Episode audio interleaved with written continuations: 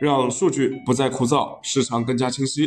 大家晚上好，我是上海钢联我的钢铁网高级研究员亮哥，每天和四位来自钢材、铁矿石、煤焦领域的分析师，带你透过数据看钢铁。今天 MySteel 发布了最新一期这个钢材的产量和库存周度数据。呃，那么建筑钢材的这个数据该怎么解读呢？另外，今天黑色期货市场再度明显的走强啊，但是建筑钢材现货的表现还是不温不火的，大部分地区并没有跟随着期货市场的这个走强而走强。那接下来会呈现怎样一个趋势呢？我们先来啊问一下 MySteel 建筑钢材分析师曾亮。好的，主持人。呃，今天 MySteel 数据显示，本周国内的一个建筑钢材产量是小幅下降，同时钢厂与市场的一个库存继续双双增加。呃，建筑钢材的一个表观消费量是延续一个下降的态势，表明我们的一个建筑材的一个下游需求是继续走弱的。其实从这周的一个建筑钢材产量与库存数据可以看出两点。呃，第一个就是我们本周的是第二周建筑钢材钢厂与市场库存双双增加，并且累库幅度较较大，这就确立了上一周确实是整个一个建筑钢材库存的一个拐点。接下来的一个时间，建筑钢材大概率会进入一个淡季、持续累库的一个过程。另一个的话，就是十二月底到一月初，建筑钢材市场的一个累库速度还是比较快的，表明下游的一个需求萎缩的也是比较快。这个也与十二月底以来全国自北向南开始经历了两轮的一个呃寒潮天气有关。呃，建筑钢材的一个供需矛盾正在逐步的一个累积。呃，对于接下来的一个建筑钢材行情走势，我我认为如果一月份。呃，现货价格如果能够回调一点，其实是对于春节前的一个被动冬储以及春节后的一个行情，都是能够释放一点高价位的一个压力的。但是目前黑色系整体还是偏强的，铁矿及焦炭的一个原料价格居高不下，成本上升下，一个钢厂停价意愿较强。所以如果原料价格下不来的话，春节前钢厂大概率给不了。给给不了市场有多少的一个低价货，呃，综合来看的话，考虑到基本面的一个明显转弱，呃，短期建筑钢材向下向上缺乏动力，同时，呃，铁矿、焦炭、热卷等其他品种又比较强，受这些品种的一个带动，呃，建筑钢材短期向下的一个空间也可能也比较有限，所以，呃，综上的话，建筑钢材短期可能还是以窄幅震荡为主。好的，谢谢曾亮。我们再来听听 MySteel 热轧分析师张以明的看法。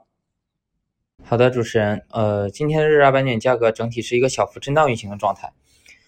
那么分区域来看的话，华南、华中、呃西南地区的价格整体是小幅上涨的。那么华东、华北地区的价格呢是涨跌互现，呃西北、东北地区的价格呢是站稳。那么今天的黑色商品期货市场呢表现也是一个大幅上涨的状态，零五合约呢是收涨了百分之二点九四。现货市场早盘报价小幅上涨，涨后呢，随着盘面的走高，市场成交也是比较好。那么部分地区的报价也随之拉高。那目前从区域价差上来看呢，华东价格目前依然处于一个最高位，与北方的价差呢是有进一步拉开。但是目前整体华东的资源量依然还是比较少。呃，北三南下呢依然还是以长协资源为主，散单资源比较少。另外呢，今天的本网数据发布，那么钢厂的产量呢是小幅下降。主要是华北地区呢有新增的钢厂检修出现，加上呃目前价格整体维持一个高位吧，商家整体应订货的积极性还是比较差，这也是前面说的为什么这个目前还是没有什么散单资源南下的主要原因吧。那么库存方面呢，厂设库是均有增加，呃临近年底呢，季节性的需求回退对市场整体还是有一部分的影响，那么库存开始出现有有累积。但是目前呢，整体热卷的基本面依然还是一个良好的状态。那么短期依然维持价格或依然维持一个区间区间震荡运行吧。那么综合来看的话，预计明天的热轧板卷价格或将偏强震荡运行。谢谢一鸣。那我们看一下原料啊，最近河北地区疫情比较严重，钢厂生产运输会有什么样影响吗？我们来请教一下铁矿石分析师柳溪。好的，主持人，大家都听说了河北地区疫情发展特别严重，尤其是石家庄地区，当地也在进行大规模的一个核酸检测。但是据 MyStew 的一个调研了解，钢厂的生产暂无影响，一切正常，只是限制了一个人员的外出。疫情造成呃运输的一个短期影响，尤其是汽运方面，外来原料运输车禁止进入，但钢厂的一个货运目前还是一切正常。目前厂内铁矿石库存也是较为充足的。我们需要持续关注当前一个政策以及通知的一个实时变化情况。好的，谢谢刘星美女。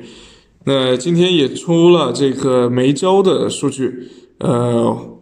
是不是还能继续支撑我们煤焦的价格继续上涨呢？有请煤焦分析师熊超来分析一下。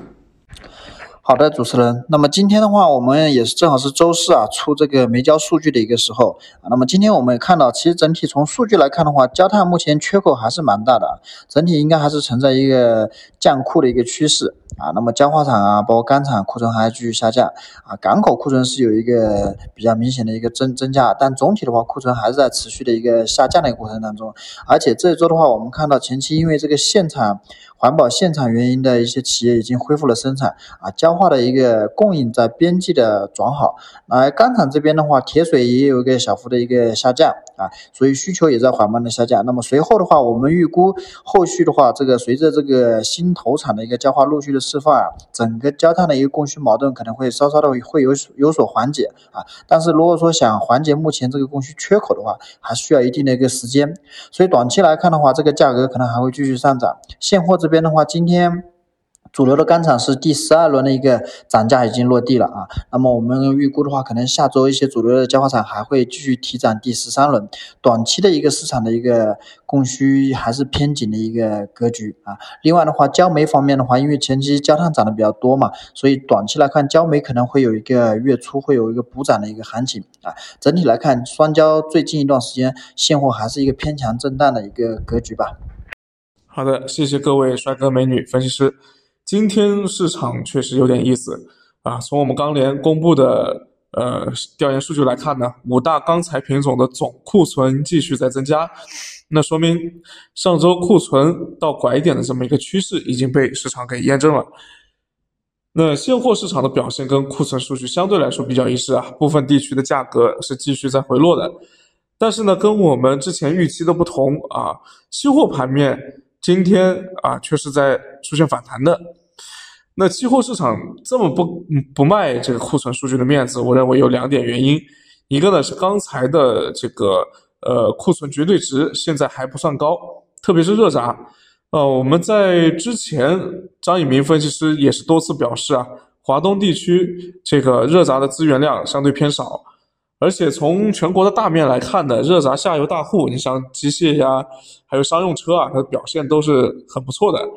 所以库存的上涨呢，已经被打在预期之中，而且库存上涨的这么样一个利空呢，也是被大家所包容的，对价格的直接利空作用相对来说比较有限。那第二个原因呢，我认为，呃，也是最重要的一个原因，就是成本支撑啊，这还是当前的一个主要逻辑。那建筑钢材分析师增量的分析也可以看得出来啊，即使是像螺纹钢这种春节之前